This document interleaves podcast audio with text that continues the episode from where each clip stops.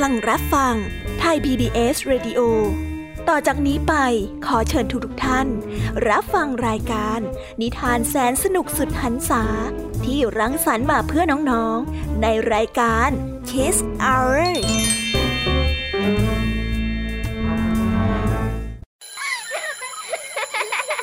โรงเรียนเลิกแล้ว กลับบ้านพร้อมกับรายการ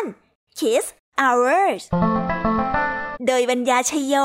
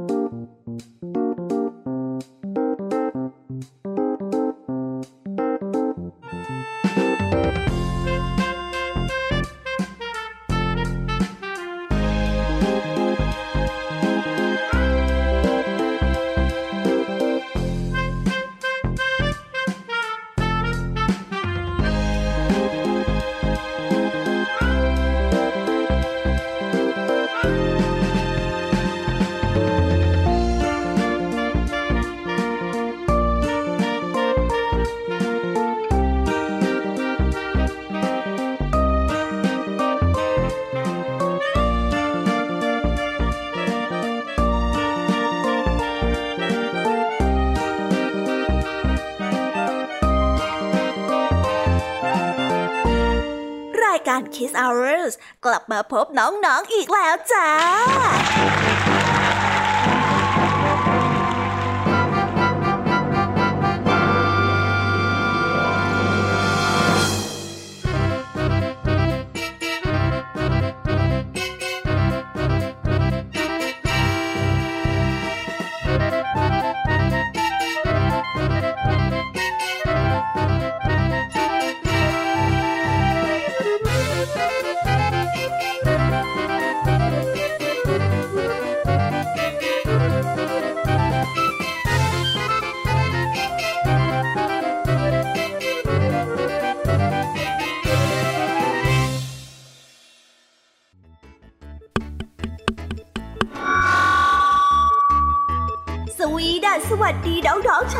การ Kiss Hour ทุกๆ คนนะคะ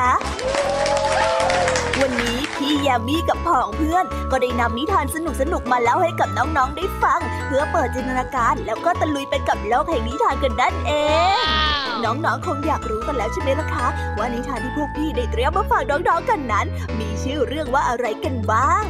เดี๋ยวพี่ยามีจะบอกกันเกริ่นไว้ก่อนนะคะ พอให้เรียกน้ำย่อยกันเอาไว้ก่อนนะ วันนี้นะคะคุณครูหายใจดีของเรา ก็ได้นำนิทานเรื่อง พึ่งหวานไม่รู้จักพอ ต่อกันด้วยเรื่อง ใครเก่งที่สุด ส่วนเรื่องราวของนิทานทั้งสองเรื่องนี้จะเป็นอย่างไรและจะสนุกสนานมากแค่ไหน น้องๆต้องรอติดตามรับฟังกันในช่วงของคุณครูไหวใจดีของพวกเรากันนะคะ วันนี้นะคะพี่ยามีของเราบอกเลยค่ะว่าไม่ยอมน้อยนะคุณครูไว้ได้จัดเตรียมนิทานถึง 4 เรื่อง4รสมาฝากน้องๆกันให้ฟังอย่างจุใจกันไปเลย และในนิทานเรื่องแรกที่พี่ยามีได้เตรียมมาฝากน้องๆนนั้น มีชื่อเรื่องว่านกกระจอกกับนกอินทรีต่อกันด้วยเรื่อง ผิวราบหลงผิด และต่อกันด้วยเรื่อง คนอวดรู้ และปิดท้ายด้วยเรื่องหญิงชรากับเพื่อนบ้าน ส่วนเรื่องราวของนิทานทั้งสี่เรื่องนี้จะเป็นอย่างไร และจะให้ข้อคิดอะไรกันบ้างนั้น น้องๆต้องรอติดตามรับฟังกันในช่วงของพี่ยามีเล่าให้ฟังกันนะคะนิทานสุภาษิตในวันนี้ค่ะลุงทองดีกับเจ้าจ้อยก็ได้เตรียมสำนวนมาฝากพวกเรากันอีกเช่นเคย ซึ่งในวันนี้นะคะมากันในสำนวนที่ว่า เข้าเมืองตาหลิวต้องหลิวตาตาม ส่วนเรื่องราวและความหมายของคำคำนี้จะเป็นอย่างไร และจะสนุกสนานมากแค่ไหน เจ้าจ้อยเนี่ยจะสร้างเรื่องอะไรให้ลุงทองดีปวดหัวอีกนั้น เราต้องรอติดตามรับฟังกันในช่วงของนิทานสุภาษิตจากลุงทองดีและก็เจ้าจ้อยตัวแสบของพวกเรากันนะคะ นิทานของพี่เด็กดีในวันนี้ก็ได้จัดเตรียมนิทานมาฝากน้องๆกันอีกเช่นเคยในช่วงท้ายรายการค่ะ ซึ่งในวันนี้นะคะ พี่เด็กดีได้นำนิทานเรื่องม้าหลงผู้นิ่งเงียบมาฝากกันส่วนเรื่องราวจะเป็นอย่างไรจะสนุกสนานมากแค่ไหน น้องๆต้องรอติดตามรับฟังกันให้ได้เลยนะคะ ในช่วงท้ายรายการกับพี่เด็กดีของเราค่ะ โอ้โห เป็นยังไงกันบ้างล่ะคะ ได้ยินแค่ชื่อเรื่องนิทานก็น่าสนุกแล้วใช่ไหมล่ะคะพี่ยามีก็ตื่นเต้นที่อยากจะรอฟังนิทานที่พวกเรารออยู่ไม่ไหวแล้วล่ะค่ะงั้นเอาเป็นว่าเราไปฟังนิทานทั้งหมดเลยดีกว่าไหมคะเพราะว่าตอนนี้เนี่ยคุณครูหายใจดีได้มารอน้องๆอยู่ที่หน้าห้องเรียนแล้วล่ะค่ะงั้นเราไปหาคุณครูไหวกันเถอะนะคะ ไปกันเลย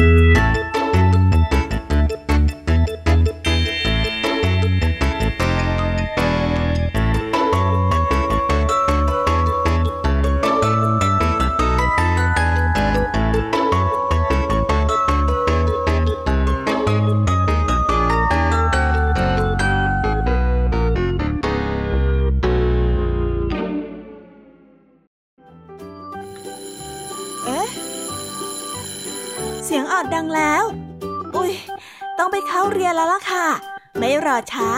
เราไปหาคุณครูไหวกันเถอะ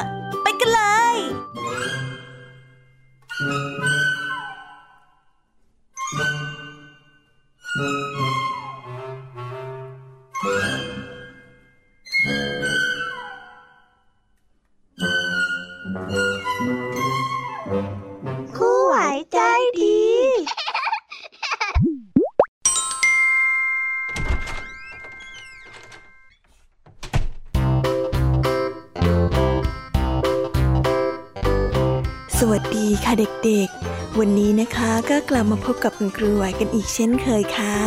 และแน่นอนนะคะ ว่ามาพบกับคุณครูไหวแบบนี้ ก็ต้องมาพบกับนิทานที่แสนสนุกด้วยกันทั้งสองเรื่อง และในวันนี้คุณครูไหวได้จัดเตรียมนิทานที่แฝงไปด้วยแง่คิดคติสอนใจมาฝากเด็กๆกันค่ะ และในนิทานเรื่องแรก ที่คุณครูไหวได้จัดเตรียมมาฝากกันนั้น มีชื่อเรื่องว่า พึ่งหวานไม่รู้จักพอ ส่วนเรื่องราวจะเป็นอย่างไร และจะสนุกสนานมากแค่ไหน เราไปติดตามรับฟังพร้อม ๆ กันได้เลยค่ะ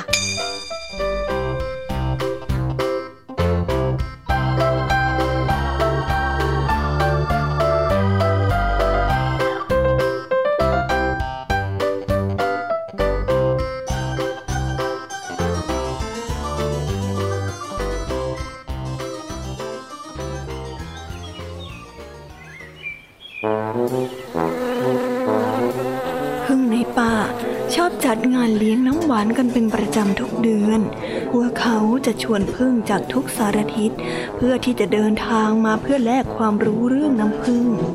ในงานเลี้ยงนั้น จะมีน้ำหวานมากมายให้กับพวกพึ่ง สามารถตักดื่มได้ตามใจชอบ ทั้งน้ำหวานจากพึ่งสวน น้ำหวานจากพึ่งเมือง น้ำหวานจากพึ่งป่าพึ่งหวานเป็นหนึ่งในพึ่งที่ชอบมางานเป็นอย่างมาก ราะรังที่พึ่งหวานได้อาศัยอยู่ ค่อนข้างที่จะเป็นถิ่นที่แห้งแล้งทำให้เธอไม่ค่อยได้มีโอกาสมาดื่มน้ำหวานอร่อยๆมากนัก เธอได้ชื่นชอบการดื่มน้ำหวาน แต่เธอนั้นมีนิสัยที่ช่างเสียดายและตะกะเธอจึงมักจะตักดื่มน้ำหวานในปริมาณที่มากจนเกินไป แล้วก็เกินกำลังที่เธอจะดื่มไหว ถึงอย่างนั้น เธอก็ยังฝืนจะดื่ม ทำให้ทุกครั้งหลังจากกลับจากงานเลี้ยง เธอมักจะต้องนอนปวดท้องตลอดทั้งคืน ถึงอย่างนั้นพึ่งหวานก็ยังไม่ยอมเปลี่ยนแปลงนิสัยจนกระทั่งวันหนึ่ง พึ่งหวานได้ตักน้ำหวานในงานเลี้ยงมาดื่มอย่างหนัก เพื่อให้เธอรู้สึกคุ้มมากที่สุดเท่าที่จะมากได้ แต่ครั้งนี้ไม่เหมือนกับทุกๆ ครั้ง เพราะพึ่งหวานนั้น ดื่มน้ำหวานมากเกินกว่าทุกๆ ครั้งที่ผ่านมาทำให้เธอนั้นอึดอัด จนไม่สามารถทนไหว ในที่สุดเธอก็ได้ล้มลงกลางงานเลี้ยง แล้วก็อ้วกออกมาท่ามกลางสายตาพึ่งทุกตัวที่อยู่ในงาน พึ่งหวานกลับรังไปด้วยความอับอายเป็นอย่างมาก จนเธอไม่คิดที่จะไปงานเลี้ยงอีก เธอเอาแต่หมกตัวอยู่ในรัง จนเพื่อนๆต้องมาปลอบใจเธอ แล้วก็สั่งสอนให้เธอรู้จักดื่มน้ำหวานอย่างเพียงพอ และก็พอเหมาะ ไม่มากเกินไปจนทำร้ายตัวเองแบบนั้นชอบกินนะไม่เป็นไร แต่ต้องรู้ว่าเมื่อไรนะถึงจะพอ ใช่ใช่เธอน่ะไม่เป็นไรหรอกนะ แค่เรื่องแค่นี้นะเดี๋ยวก็ผ่านไปนะ ใช่ใช่เธอน่ะต้องแค่ปรับตัวเฉยๆ เพื่อนของพึ่งหวานได้กล่าว เมื่อได้เพื่อนๆเตือนสติ พึ่งหวานจึงคิดปรับปรุงตัวเธอได้หันมาดื่มน้ำหวานอย่างพอเหมาะ แค่พออิ่มไม่ให้ตัวเองนั้นต้องอึดอัด และนั่น ก็กลับทำให้เธอนั้นรู้สึกว่าน้ำหวานที่เธอได้ดื่มนั้น อร่อยมากขึ้นกว่าเดิมเสียอีก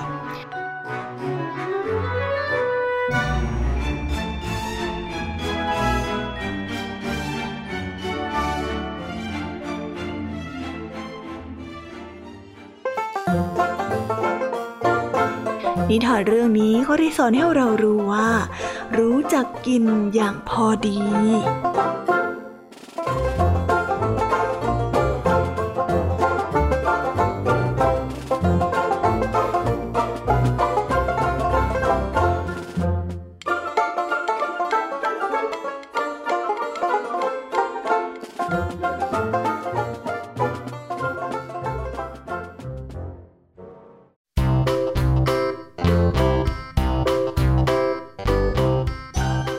ละก็จบกันไปเป็นที่เรียบร้อยแล้วนะคะสำหรับนิทานในเรื่องแรกของคุณครูไหว เป็นไงกันบ้างคะเด็กๆ สนุกกันหรือเปล่าคะ ถ้าเด็กๆสนุกกันแบบนี้เนี่ยงั้นเราไปต่อกันในนิทานเรื่องที่สองของคุณครูไหวกันต่อเลยนะ ในนิทานเรื่องที่สองของคุณครูไหว คุณครูไหวขอเสนอนิทานเรื่อง ใครเก่งที่สุด ส่วนเรื่องราวจะเป็นอย่างไร เราไปติดตามรับฟังกันในนิทานเรื่องนี้พร้อม ๆ กันเลยค่ะ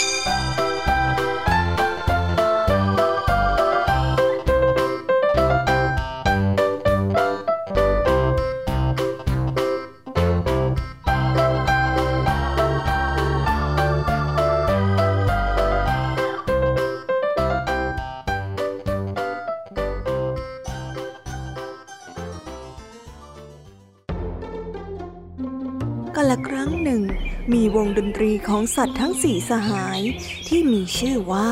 วงบราโว เป็นวงดนตรีที่โด่งดังมากที่สุด บรรดาสัตว์ทั้งป่า ต่างชื่นชอบและคลั่งไคล้วงดนตรีวงนี้เป็นอย่างมาก ในวงดนตรีนั้นประกอบไปด้วย ไก่ ซึ่งเป็นนักร้องนำลาเป็นมือกลอง สุนัขเป็นมือกีตาร์และแมวเป็นมือเบส สัตว์ทั้งสี่ได้ออกเดินทางเล่นดนตรีไปทุกหนทุกแห่ง จนอยู่มาวันหนึ่ง มันก็ได้แวะมาที่เมืองฟอนโซซึ่งเป็นเมืองที่เรื่องลือว่า เป็นเมืองแห่งนักดนตรี สัตว์ป่าที่เมืองนี้เป็นนักฟังเพลงตัวยง และก็ชื่นชอบวงบราโวมาก ๆ ด้วยการแสดงดนตรีของบราโว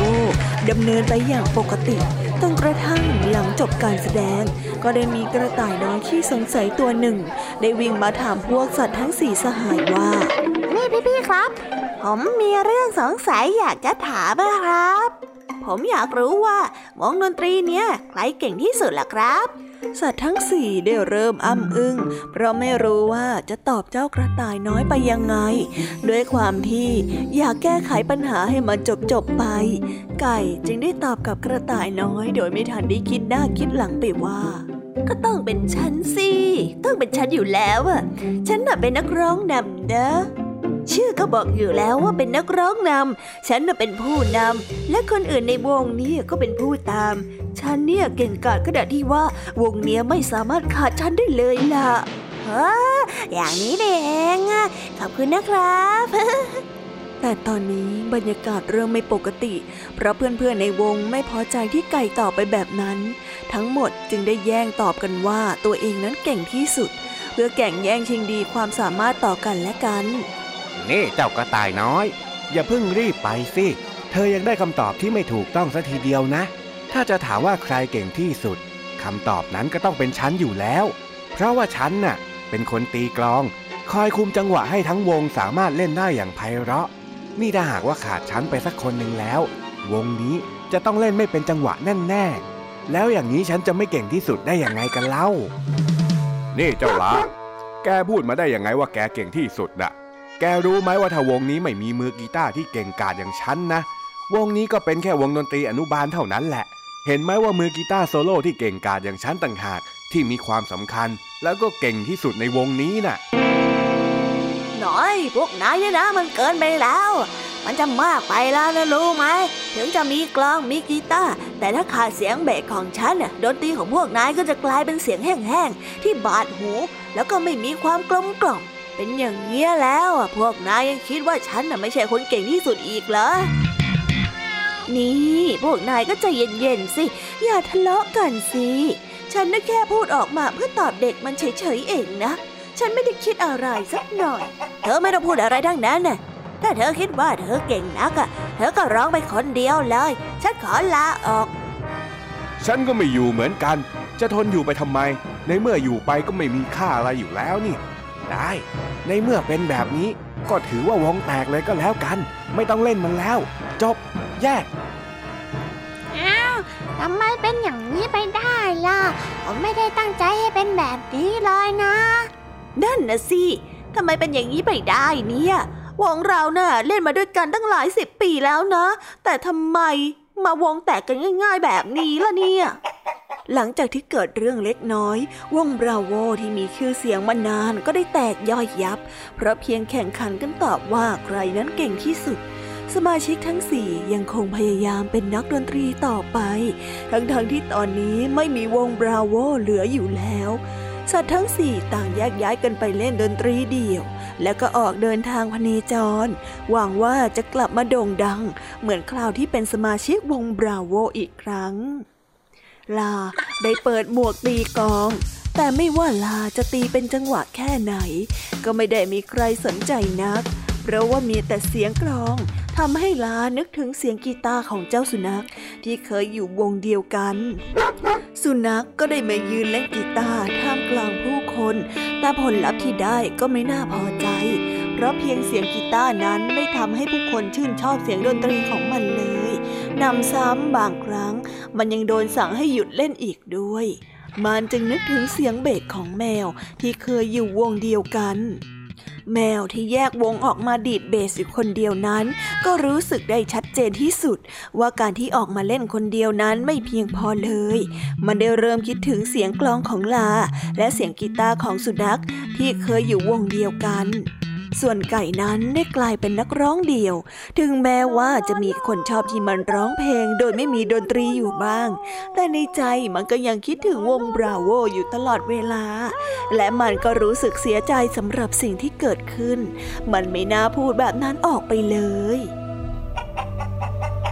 วันหนึ่งที่เมืองฟอนโซลได้มีการจัดประกวดแข่งขันวงดนตรีครั้งยิ่งใหญ่ เจ้าไก่หวังอยู่ในใจว่า เพื่อนๆของมันจะมาดูการแข่งขันนี้ มันจึงได้ไปที่งาน เมื่อไปถึงงาน ไก่ก็ได้หยิบใบสมัคร มันพยายามจะกรอกชื่อวงบราโว แต่มันทำได้แค่เขียนชื่อนักร้องนำเท่านั้น เจ้าไก่ได้นั่งเมอเพราะคิดถึงสมาชิกของวงทั้งสี่แต่จู่ๆใบสมัครนั้นก็ถูกลมพัดปลิวไป เจ้าไก่ได้พยายามวิ่งตามใบสมัครนั้นไป จนใครบางคนนั้นเก็บใบสมัครได้ เธออาจจะต้องการมือกลองอยู่ก็ได้นะ ฉันขอสมัครเป็นมือกลองของวงเธอหน่อยได้ไหม นั่นคือเสียงของลา มือกลองของวงบราโวนั่นเอง ตอนนี้วงบราโวได้มีนักร้องนำกับมือกลองแล้ว และไม่นานนักต่อจากนั้นสุนัขและแมวก็ได้เดินทางมาจากด้านหลัง และก็ได้พูดขึ้นว่า แล้วมือกีตาร์ล่ะ ยังรับอยู่ไหม ฉันยินดีจะเล่นกีตาร์ให้วงเธอได้นะ มีนักร้องมีมือกลอง มีมือกีตาร์แล้วจะขาดมือเบสได้ยังไงอะ มามาเดี๋ยวฉันอาจจะเล่นเบสให้นะ ไก่ได้ดีใจเป็นอย่างมาก แต่ตอนนี้วงบราโวกลับมารวมตัวกันได้อย่างพร้อมหน้าพร้อมตาอีกครั้ง มันก็ดีใจมากจนแทบพูดอะไรไม่ออกพพวกนายกลับมาแล้ว ฉันดีใจจังเลย ไม่คิดไม่ฝันเลยว่าจะได้เจอกับพวกนายอีก ก็ไม่รู้สินะ ฉันลองไปตีกลองเล่นคนเดียวแล้วมันไม่เวิร์กแฮะ ถึงจะตีออกมาถูกจังหวะแค่ไหน ก็ไม่เห็นจะมีใครส่งเสียงเชียร์เหมือนกับตอนที่เล่นอยู่กับพวกนายเลย ฉันน่ะ คิดถึงพวกนายมาก ก็เลยมาที่นี่ยังไงล่ะ นั่นน่ะเซน่าแปลกที่พอพวกเราไปอยู่คนเดียวแล้วทำไมไม่เห็นมีใครได้ดีกันสักคน ฉันน่ะนะ คิดถึงพวกนายจนแทบจะทนไม่ไหวแน่เล่นกีตาร์ไปก็ใจเหม่อไปพอเห็นว่ามีประกาศแข่งวงดนตรี ก็เลยลองมาที่นี่ เพราะคิดว่าจะเจอกับพวกนายนั่นแหละ เอาละเอาละในเมื่อตอนนี้พวกเรามาอยู่กันครบแล้ว เรามาเล่นดนตรีให้สนุกสุดเหวียงจนโลกต้องตะลึงกันอีกรอบกันเลยดีกว่า ฉันน่ะตื่นเต้นจะแย่อยู่แล้ว นึกถึงบรรยากาศเก่าๆที่เราเคยบรรเลงเพลงด้วยกันซะเหลือเกิน ฉันน่ะดีใจมากเลยนะรู้ไหม ไปปประกาศให้โลกเนี่ยรู้กันเลยดีกว่า ว่าวงบราโวพร้อมที่จะกลับมาพังงาดให้ทุกคนได้เต้นจนหัวโยกกันแล้ว แต่ก่อนจะขึ้นไปบนเวทีนั้น เจ้ากระต่ายน้อยขี้สงสัยตัวเดิมก็ได้เดินเข้ามาหาวงบราโว แล้วก็ถามว่า อ้าว พวกคุณกลับมารวมวงกันแล้วเหรอครับใช่สิ ตอนนี้พวกเราพร้อมที่จะกลับมาเล่นดนตรีด้วยกันแล้วล่ะ เออแล้วพวกคุณตกลงกันได้หรือยังอะว่าใครเก่งที่สุดน่ะสี่สหายวงบราโวได้เงียบไปสักพัก ก่อนที่ไก่จะพูดขึ้นมาว่า อืม คนที่เก่งที่สุดเนอะเหรอ ก็ต้องเป็นลานะสิ มือกลองของวงเนี้ยสุดยอดเลยล่ะ ถ้าไม่มีลาก็คงเล่นดนตรีกันแบบไม่มีจังหวะ แล้วก็สเปะสปะแน่ๆเลย เฮ้ย ใช่ซะที่ไหนกันเล่า คนที่เก่งที่สุดก็ต้องเป็นมือกีตาร์สิ เจ้าสุนัขน่ะโซโล่กีตาร์ได้เก่งกาจอย่าบอกใครเชียว วงเราเนี่ย ขาดมือกีตาร์มือฉกาจแบบนี้ไม่ได้แน่นอน ไม่หรอก คนที่เก่งที่สุดก็ต้องเป็นมือเบส เพราะว่ามือเบสคือคนที่ควบคุมอารมณ์ดนตรีของวงทั้งหมด ถ้าหากว่าขาดแมวไป วงของเราก็คงจะเป็นวงดนตรีที่มีเสียงจืดชืดไม่น่าฟังแน่ๆเลยละเปล่าเลย ต้องยกความดีความชอบให้กับนักร้องเซถ้ามีแต่เสียงดนตรีแต่ไม่มีนักร้องมันจะสนุกได้ยังไงอะสรุปนะ ไก่น่ะเก่งที่สุด สัตว์ทั้งสี่ต่างก็ชื่นชมในฝีมือของกันและกัน ตอนนี้เจ้ากระต่ายขี้สงสัยได้เริ่มงงว่า แล้วใครที่เก่งที่สุด มันจึงได้ถามไปอีกครั้งว่า เออถึงคำตอบพวกคุณจะไม่เหมือนเดิม แต่ผมก็ไม่รู้ว่า ใครที่เก่งที่สุดอยู่ดี เธอไม่เข้าใจที่พวกเราบอกเหรอ ไม่เห็นจะเข้าใจเลย พวกคุณเอาแต่บอกว่า คนนั้นเก่งคนนี้เก่งอะ ที่เราบอกก็คือ วงบาโวน่าไม่มีใครที่เก่งที่สุดยังไงล่ะ แต่พวกเราด่าเก่งกันทุกคน แล้วก็ได้ร่วมมือกันเพื่อความเป็นที่สุดยังไงล่ะ ถ้าไม่เชื่อ เดี๋ยวหนูรอดูตอนพวกพี่ๆขึ้นแสดงนะจ๊ะ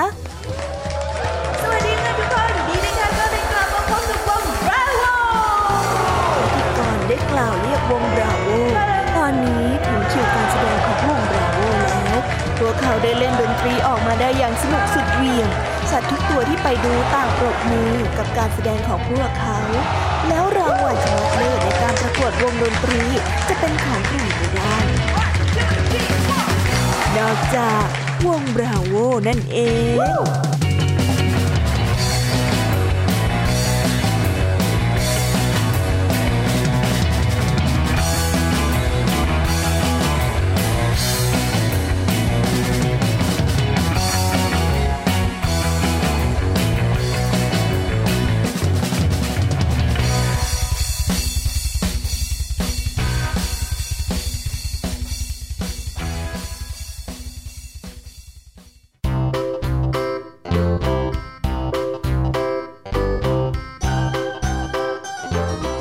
แล้วก็จบกันไปเป็นที่เรียบร้อยแล้วนะคะสำหรับนิทานทั้งสองเรื่องของคุณครูไหว เป็นยังไงกันบ้างล่ะคะเด็กๆ วันนี้เนี่ยสนุกจุใจกันหรือเปล่าเอ่ย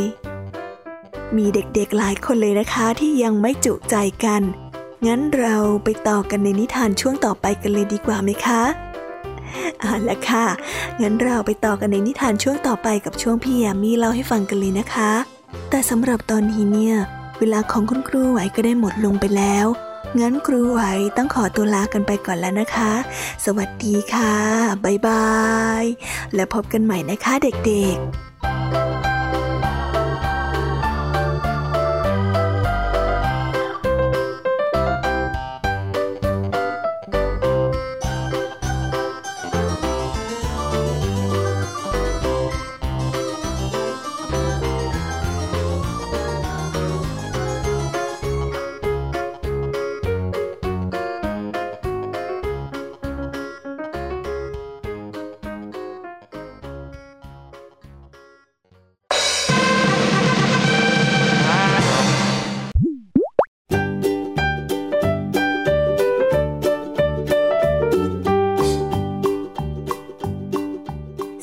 ดัสสวัสดีค่ะ น้องๆที่น่ารักทุกๆคนของพี่ยามีนะคะ ก็เปิดรายการมาพร้อมกับเสียงอันสดใสของพี่ยามีกันอีกแล้ว และวันนี้ค่ะนิทานเรื่องแรกที่พี่ยามีได้จัดเตรียมมาฝากน้องๆนนั้น มีชื่อเรื่องว่า นกกระจอกกับนกอินทรีส่วนเรื่องราวจะเป็นอย่างไรจะสนุกสนานมากแค่ไหน เราไปติดตามรับฟังพร้อมๆกันได้เลยค่ะ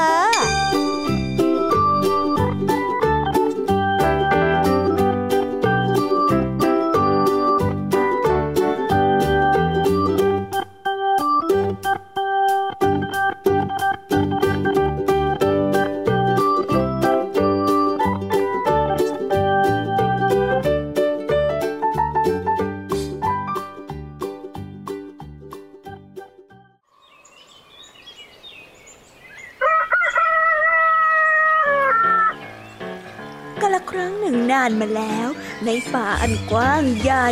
มีต้นไม้นานาพันธุ์ มีสัตว์น้อยใหญ่ต่างๆ มากมาย และมีนกกระจอกตัวหนึ่ง ซึ่งคิดที่จะไปเรียนวิชาที่ไม่มีใครทำได้ แต่ต้องเป็นวิชาที่เรียนได้ง่ายที่สุดในโลกด้วย มันเชื่อว่าวิชาเหล่านั้นจะทำให้มันเป็นที่นับหน้าถือตาของบรรดาสัตว์ต่างๆ มันจึงไปปรึกษากับเจ้านกอินทรีนี่นกอินทรีจ๋า พี่รู้หรือเปล่าว่าว่าวิชาอะไรที่ไม่มีใครทำได้ในโลกนี้แล้วก็สามารถเรียนได้ง่ายที่สุดอะนกอินทรีได้ฟังดังนั้นก็หัวเราะชอบใจและก็ได้ตอบไปว่า เจ้านกกระจอกน้อย ไม่มีวิชาที่ว่านั่นหรอก เพราะว่าถ้ามันไม่มีใครสามารถทำได้ แล้วเจ้าจะไปเรียนวิชานี้กับใครกันล่ะ หรือถ้ามันเป็นวิชาที่เรียนได้ง่าย ๆ ใครๆก็ต้องเรียนมันได้นะสิแล้วถ้าหากว่าเป็นอย่างนี้แล้ว เป็นวิชาที่เรียนรู้ได้ง่าย แต่ไม่มีใครไปเรียน แล้วมันจะมีวิชานี้ไปทำไมกันล่ะฮะ นกกระจอกได้ฟังเช่นนั้น มันจึงได้เอ่ยขึ้นมาว่าฮ่าจริงๆด้วยนะพี่นกอินซีเฮ้ยฉันนี่โง่จริงๆอะน่าจะรู้ว่าไม่มีอะไรที่ได้มาง่ายๆ โดยไม่พยายามเรียนรู้ ต่อไปเนี้ยฉันจะพยายามเรียนรู้ แม้ว่ามันจะยาก ฉันน่าจะพยายามเพื่อให้ได้รับความสำเร็จ นกอินทรีได้ยิ้มอย่างดีใจ ที่นกกระจอกคิดได้เช่นนั้น จากนั้นเจ้านกกระจอกก็เป็นเด็กดี ตั้งใจศึกษาเล่าเรียนเรื่อยมา จนกลายเป็นนกกระจอกที่แสนจะรอบรู้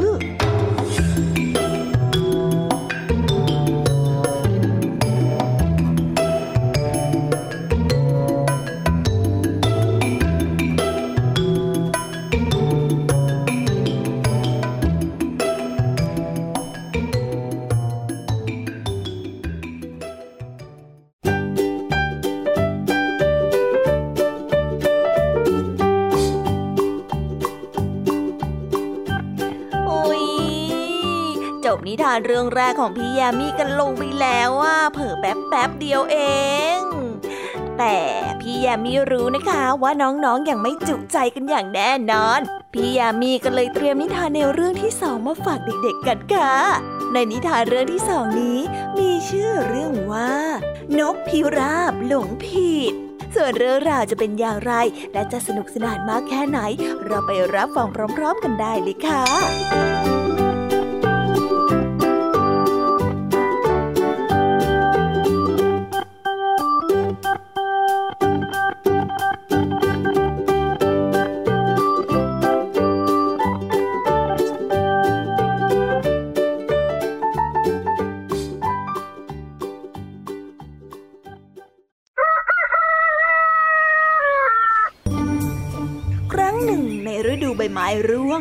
ลไม้ต่างๆ ก็สุกงอม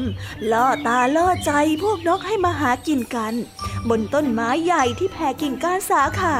นกพิราบตัวผู้และนกพิราบตัวเมียคู่หนึ่ง ได้ใช้ชีวิตอยู่ในรังที่เต็มไปด้วยเศษหญ้าแห้งๆ พวกมันได้ซุกตัวอยู่ในรังอย่างมีความสุข วันเวลาได้ผ่านไป นกพิราบทั้งสองก็ได้อยู่ด้วยกัน และก็สร้างความเข้าใจ แล้วก็ช่วยเหลือกัน และเก็บผลไม้เพื่อไว้กินในฤดูหนาว ที่กำลังจะมาถึงนี้มันได้ช่วยกันเก็บผลไม้จนเต็มรัง แต่เนื่องจากอากาศร้อนมาก จึงทำให้ผลไม้ที่เก็บมาแห้งรีบ จนดูเหมือนมีผลไม้ไม่ถึงครึ่งรังเท่านั้น วันหนึ่งเจ้านกพิราบตัวผู้ กลับมาจากหาอาหารข้างนอก มันได้เห็นผลไม้ลดลงจากเดิมมาก จึงต่อว่าพิราบตัวเมียไปว่า นี่ เธอแอบกินผลไม้ที่เราช่วยกันหามาได้ด้วยความยากลำบาก จนเหลืออยู่แค่นี้เองนะเหรอ ฉันเสียใจจริง ๆทำไมเธอเป็นอย่างนี้ไปได้เนี่ย นกพิราบตัวเมียทนคำพูดที่ดูถูกไม่ได้ จึงได้พูดขึ้นมาว่า ฉันไม่เคยแอบกินผลไม้แม้แต่ผลเดียวจริง ๆ นะฉันสาบานต่อฟ้าอันกว้างใหญ่นี้ก็ได้ ผลไม้เหล่านี้ลดลงไปเองตั้งหากล่ะพูดไปเช่นไรก็ไม่เป็นผล นกพิราบตัวผู้ก็ยังโวยวายต่อว่าเจ้านกพิราบตัวเมีย เธอนี่แย่จริง ๆ แอบขโมยผลไม้กิน โดนจับได้ครั้งแล้วครั้งเล่าก็ยังไม่ยอมรับอีก อืม เธอเนี่ยนะ ต้องโดนอย่างนี้ นกพิราบตัวผู้ไม่ยอมแม้แต่จะให้นกพิราบตัวเมียได้พูดแก้ตัว มันได้ใช้ปากอันคมกริบจิกตีนกพิราบตัวเมียอย่างไม่ยัง้งจนนกพิราบตัวเมียนั้นทนความเจ็บปวดไม่ไหว และถึงแก่ความตายในที่สุด เมื่อเวลาได้ผ่านไป ท้องฟ้าได้มืดครึ้ม สายฝนได้กระหน่ำลงมาจากท้องฟ้า ผลไม้ที่แห้งลีด เมื่อโดนน้ำฝนเข้า จึงพองขึ้นมาจนเต็มรังเหมือนเดิม นกพิราบตัวผู้ได้เห็นเช่นนั้น มันจึงรู้ว่านกพิราบตัวเมียไม่ได้โกหกมันแม้แต่น้อยนกพิราบตัวเมียไม่ได้ขโมยผลไม้กินจริง ๆ คิดแล้วมันก็ได้ร้องไห้โฮออกมาด้วยความเสียใจอย่างสุดซึ้ง โธ่แม่นกเอ๋ย ฉันผิดเองเหรอเนี่ย ฉันทำร้ายภรรยาที่ดีที่สุดของฉันเองไปซะแล้ว แต่มันก็ได้สายไปแล้ว นกพิราบตัวเมียก็ได้ตายไปเสียแล้ว นกพิราบตัวผู้ได้แต่ร่ำไห้กับตัวเองว่า ฉันไม่ควรใช้อำนาจในการตัดสินปัญหาแค่ฝ่ายเดียวเลย ไม่อย่างนั้น ฉันก็คงไม่ต้องเสียภรรยาที่แสนดีไปเช่นนี้หรอก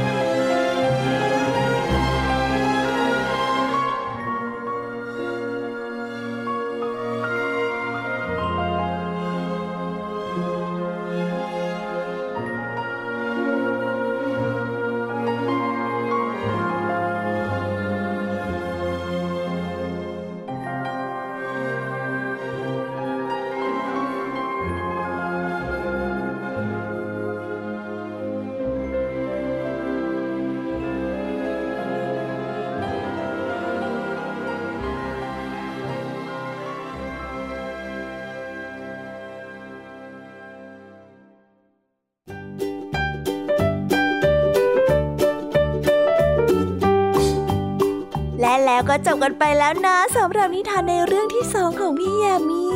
เป็นไงกันบ้างคะน้องๆ สนุกจุใจกันแล้วหรือยังเอ่ยฮะอะไรนะคะ ยังไม่จุใจกันหรอ ไม่เป็นไรค่ะน้องๆ พี่ยามีเนี่ยได้เตรียมนิทานในเรื่องที่สามมารอน้องๆอยู่แล้วงั้นเราไปติดตามรับฟังกันในนิทานเรื่องที่สามกันต่อเลยดีไหมคะ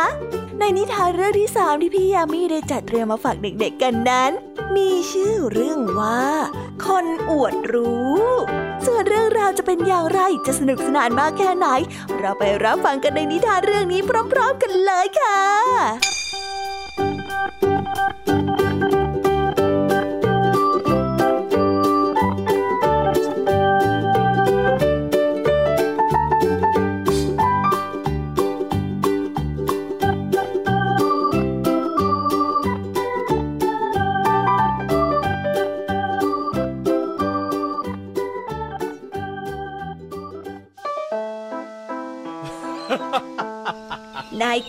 เคนเป็นคนที่ชอบคุยโวโอ้อวดว่าตัวเองนั้นมีความรู้มากที่สุดในโลก เขาชอบพูดเสียงดังๆ เพื่อให้ทุกคนรู้ว่าเขานั้นมีความสามารถ เขามีเพื่อนที่ชื่อว่าโจ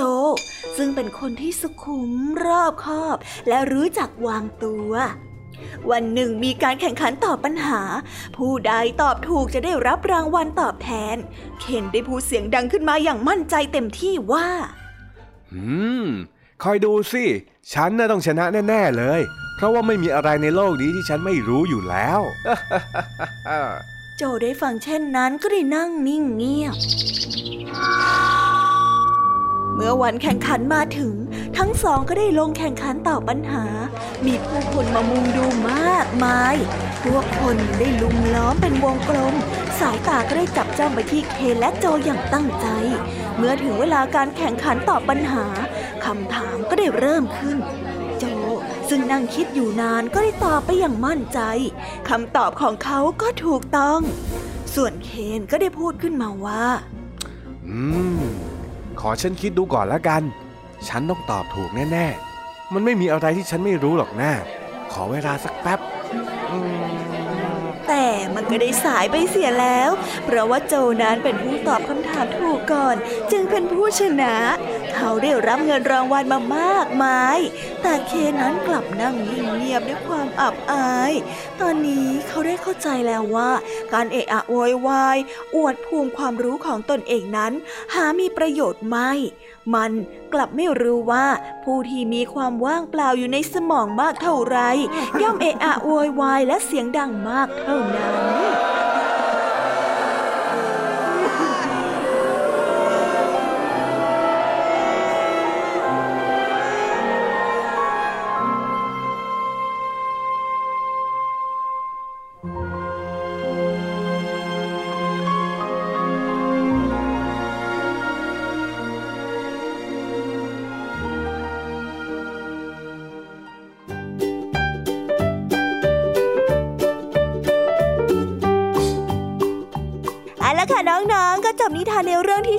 พี่ยามีกันลงไปเป็นทีเรียบร้อยแล้วนะ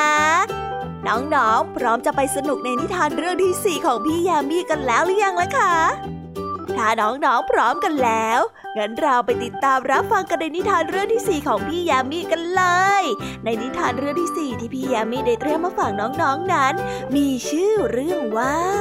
หญิงชรากับเพื่อนบ้าน ส่วนเรื่องราวจะเป็นอย่างไร เราไปรับฟังพร้อมๆ กันได้เลยค่ะ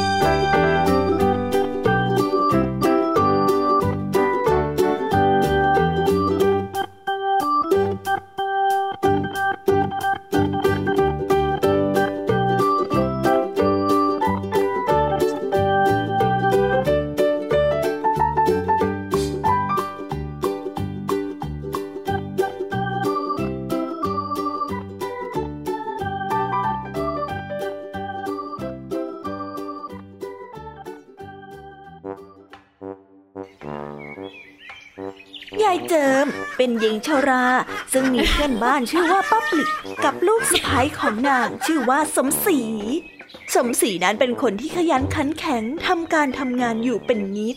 ยายเจิมถูกชะตากับสมศรีมาก เวลาว่างยายเจิมก็จะเรียกเธอไปนั่งคุยแล้วก็ทำขนมด้วยกันบ่อยๆ เช้าวันหนึ่งป้าปลิกได้มาซื้อเนื้อก้อนโตมาเก็บไว้ เพราะอีกสองวันลูกชายก็จะกลับมาแล้ว สมศรีได้ตั้งหน้าตั้งตารอสามีอย่างใจจดใจจ่อ ตกเย็นป้าปริกได้เข้ามาในครัว เพื่อที่จะทำเนื้อตากแห้งเอาไว้ทอดให้กับลูกชายของแก แต่แล้วแกก็หาเนื้อไม่พบ จึงสงสัยลูกสะใภ้ของตนเองเป็นอย่างมาก ถึงกับเข้าไปซักถาม จนถึงขั้นมีปากมีเสียงกันอย่างรุนแรง และจะไล่สมศรีออกจากบ้าน สมศรีได้นำเรื่องนี้ไปปรับทุกข์กับยายเจิม แกก็เลยคิดหาวิธีช่วยเหลือ คืนนั้นยายเจิมจึงได้ออกอุบายเดินไปยังบ้านของป้าปริก และได้ตะโกนเรียกป้าปริกด้วยน้ำเสียงที่ดังลั่น แม่ปีกแม่ปีก อยู่หรือเปล่าฮะฉันยายเจิมนะ แม่ปีกเอ้ย แม่ปีก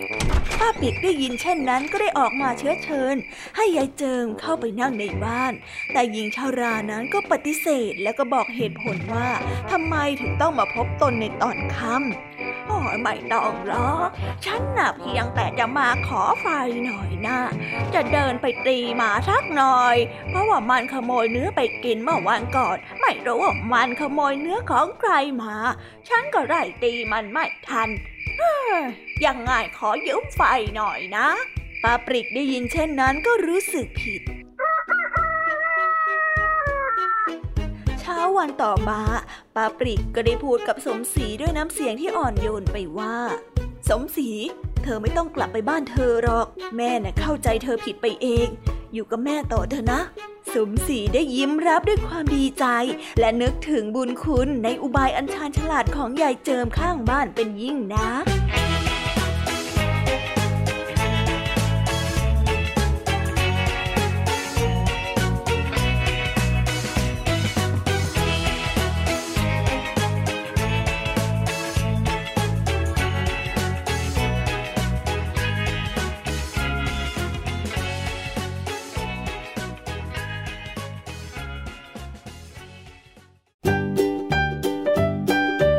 จบ กันไปเป็นที่เรียบร้อยแล้วนะคะสำหรับนิทานของพี่ยามีเป็นไงกันบ้างคะเด็กๆ ได้ข้อคิดหรือว่าคติสอนใจอะไรกันไปบ้าง อย่าลืมนำไปเล่าให้กับเพื่อนๆที่โรงเรียนได้รับฟังกันด้วยนะคะ แต่สำหรับตอนนี้เนี่ยเวลาของช่วงพี่ยามีเล่าให้ฟังก็หมดลงไปแล้วล่ะค่ะพี่ยามีก็ต้องขอส่งต่อน้องๆ ให้ไปพบกับลุงทองดีแล้วก็เจ้าจ้อยในช่วงต่อไปกันเลย เพราะว่าตอนนี้เนี่ยลุงทองดีกับเจ้าจ้อยอะบอกว่าให้ส่งน้องๆมาในช่วงต่อไปเร็ว อยากจะเล่านิทานจะแย่แล้วเอาละค่ะงั้นพี่ยามีต้องขอตัวลากันไปก่อนแล้วนะคะ เดี๋ยวกลับมาพบกันใหม่บ๊ายบาย ไปหาลุงทองดีกับเจ้าจอยกันเลยค่ะ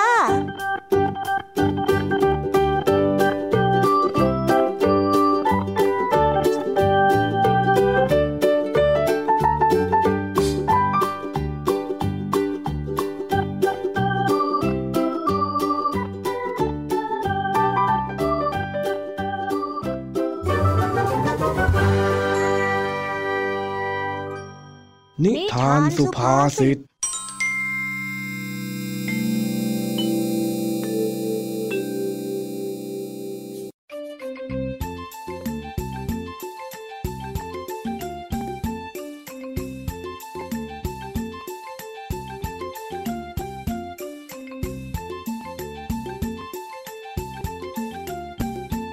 ลุงทองดี พาเจ้าจ้อยมาเที่ยวที่งานวัดข้างๆบ้าน ด้วยความที่ลุงทองดี อยากจะรำวงมาก จึงพาเจ้าจ้อยไปรำวงด้วย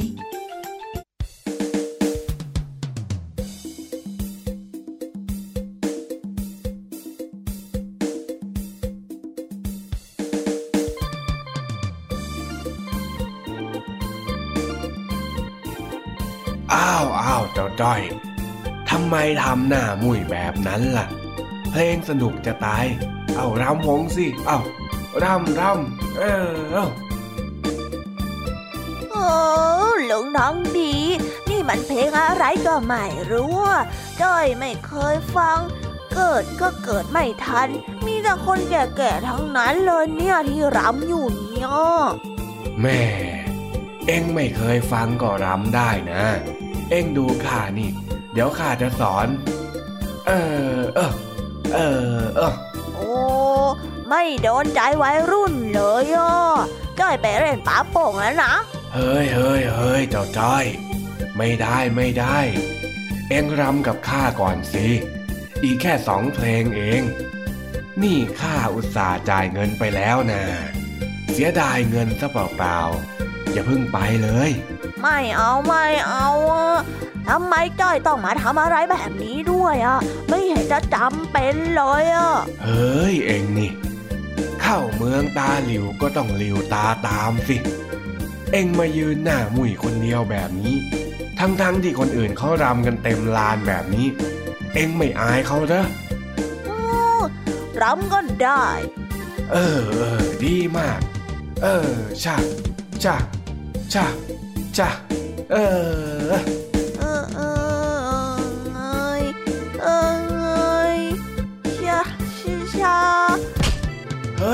เจ้าจ้อย เอ็งเป็นอะไรนะชาชาเออโอ้ยชาชาไอ้จ้อยมึนหัวทำไม่ไหวแล้ว โอ้ย เอ็งไม่ได้รำแล้วเจ้าจ้อย เอ็งเป็นอะไรของเอ็งเนี่ย อยู่ดีๆก็ล้มลงไป ข้าละตกใจหมด ก็ลุงน้องดีให้จ้อยทำตาเหล่จ้อยก็เลยทำแต่พอทำลำไปก็มึนหัวก็เลยวูบลงไปเลยอะจ้าลุง นั่นไง ดีนะหัวไม่ล้มฟาดพื้นข้าพูดว่า เข้าเมืองตาหลิวต้องหลิวตาตาม ตาหลิวไม่ใช่ตาเล ที่มันแปลว่าหากว่าเราไปอยู่ที่ไหน ก็จงอย่าทำตัวแปลกแยกจากคนอื่นเขาต่างหากเล่า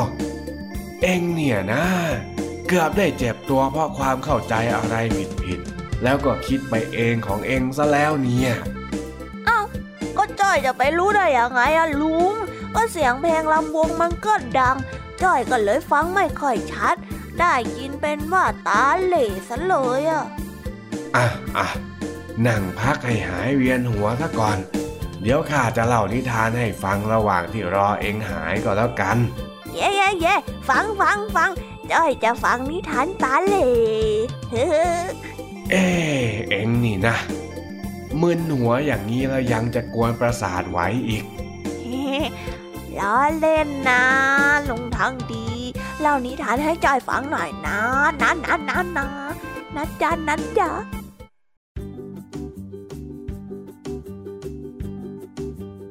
กาละครั้งหนึ่ง มีชายหนุ่มอยู่สองคน เป็นนักเดินทาง บังเอิญได้เดินทางเข้าไปในเมืองต้องห้าม ที่ผู้คนในเมืองเขาจะไม่พูดโกหกกัน ไม่ว่าจะเกิดอะไรขึ้น ก็ต้องพูดความจริงเสมอ และอีกอย่าง ชาวเมืองส่วนใหญ่ก็ต้องใส่เสื้อสีแดง ชายหนุ่มคนหนึ่งเคยได้ยินเรื่องราวนี้มาบ้างเเลยบอกให้เพื่อนหยุดเปลี่ยนเป็นเสื้อสีแดงก่อน ถึงจะเดินผ่านเมืองนี้ไปได้ เพื่อที่จะทำให้คนในเมือง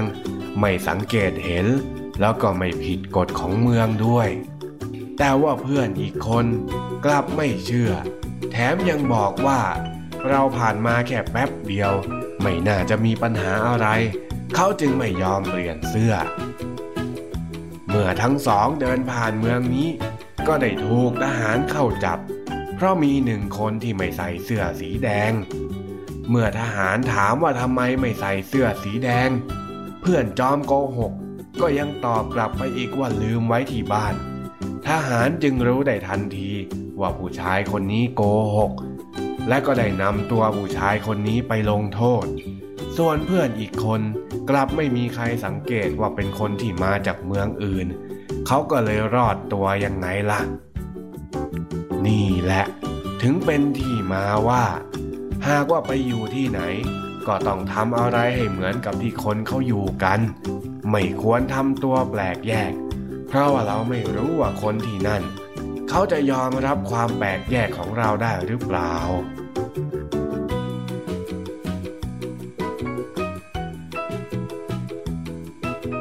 อ๋ออย่างนี้นี่เองอะ งั้นจ้อยจะจำไว้จ้ะ ต่อไปอะจะไม่ทำตัวแปลกแยกอีกแล้ว เออ รู้ก็ดีแล้ว ไปไปจะกลับบ้านแหละจ้ะลุงทั้งดีเปล่า ไปเต้นกันต่อสิข้ากำลังสนุกเลย เอ็งเนี่ยมาล้มขัดจังหวะข้า เอ็งต้องมาเต้นชดใช้เดี๋ยวนี้เจ้าจ้อยเออไม่เอาแล้ว งั้นจ้อยไม่อยู่ที่นี่กันได้ จะได้ไม่ต้องหลิวตาตาม เฮ้ยจ้อยกลับบ้านก่อนแล้วนะลุงทั้งดี ไปแล้วจ้าฟิวไปก่อนแล้วนะจ๊ะลุงทั้งดี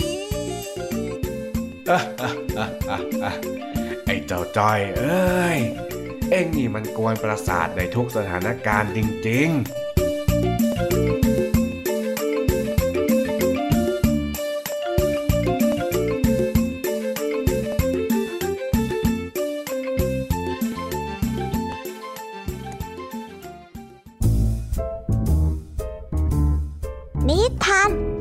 ดี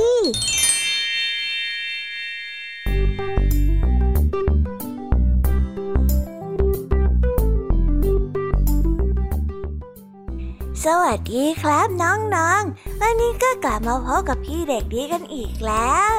และแน่นอนว่ามาพบกับพี่เด็กดีแบบนี้ ก็ต้องกลับมาพบกับนิทานที่แสนสนุกกันในช่วงท้ายรายการ และวันนี้นะครับ พี่เด็กดีก็ได้เตรียมนิทานเรื่องหมาหลงพ่นนิ่งเงียบมาฝากกัน ส่วนเรื่องราวจะเป็นอย่างไร ถ้าน้องๆออยากจะรู้กันแล้ว งั้นเราไปติดตามรับฟังกันได้เลยครับ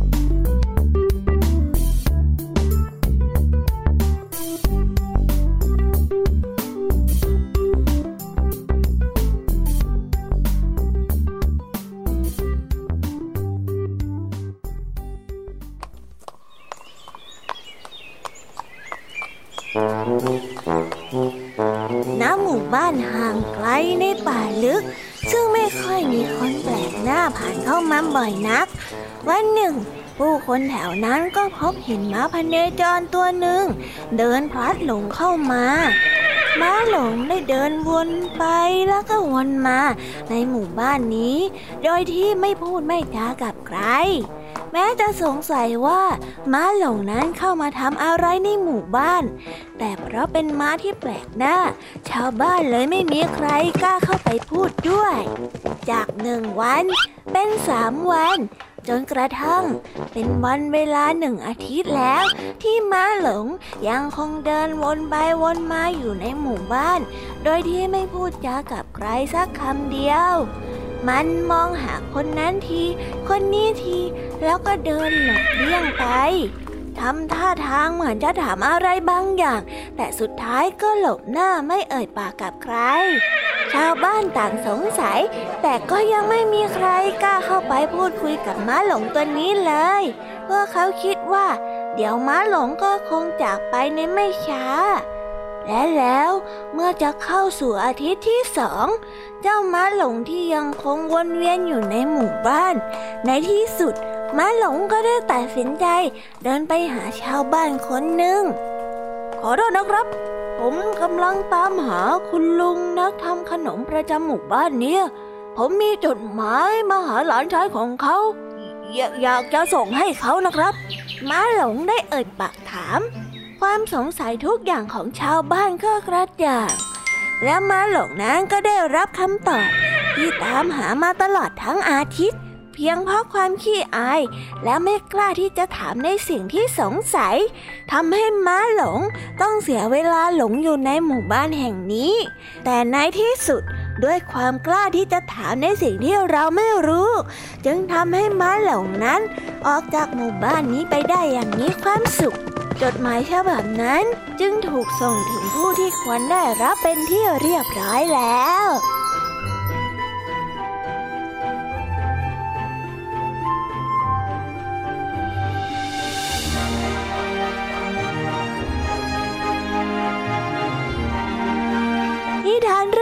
จึงได้สอนให้เรารู้ว่า หากมีข้อสงสัยควรซักถามนะครับเด็กๆ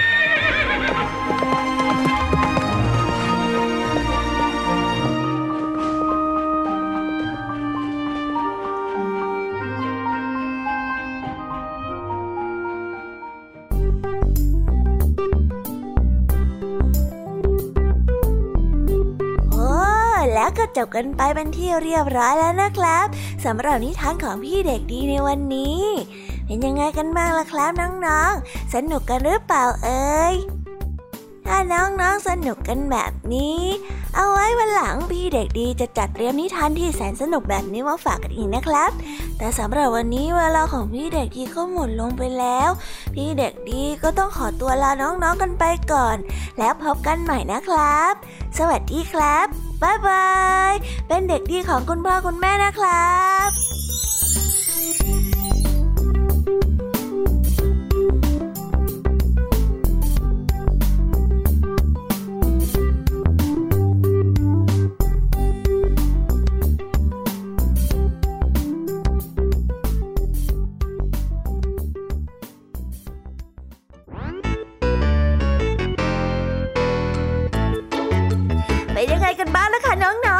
นิทานหลากหลายเรื่องราวที่ได้รับฟังกันไปในวันนี้ สนุกกันหรือเปล่าเอ่ยหลากหลายเรื่องราวที่ได้นำมาเนี่ย บางเรื่องก็ให้ข้อคิดสะกิดใจ บางเรื่องก็ให้ความสนุกสนานเพลิดเพลิน แล้วแต่ว่าน้องๆเนี่ยจะเห็นความสนุกสนานในแง่มุมไหนกันบ้าง ส่วนพี่ยามีแล้วก็พ่องเพื่อนเนี่ยก็มีหน้าที่ในการนำนิทานมาส่งตรงถึงน้องๆแค่นั้นเองละค่ะ แล้ววันนี้นะคะ เราก็ฟังนิทานกันมาจนถึงเวลาที่กำลังจะหมดลงอีกแล้วอะหอยใครที่ฟังไม่ทันเนี่ย หรือว่าฟังไม่ครบ ก็สามารถไปย้อนรับฟังได้ที่เว็บไซต์ไทย PBS Radio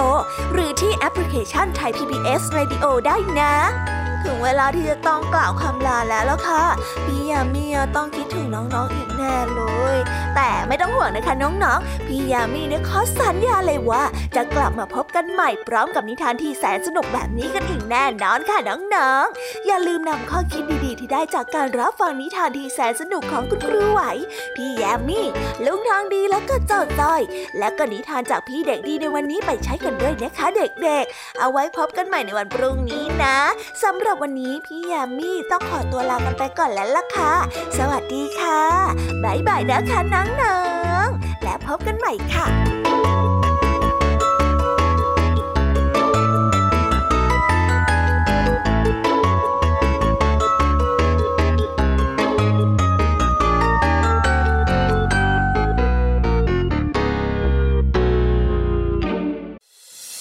ตามรับฟังรายการย้อนหลังได้ที่เว็บไซต์และแอปพลิเคชันไทย PBS Radio ไทย PBS ดิจิทัล Radio วิทยุข่าวสารสาระ เพื่อสาธารณะและสังคม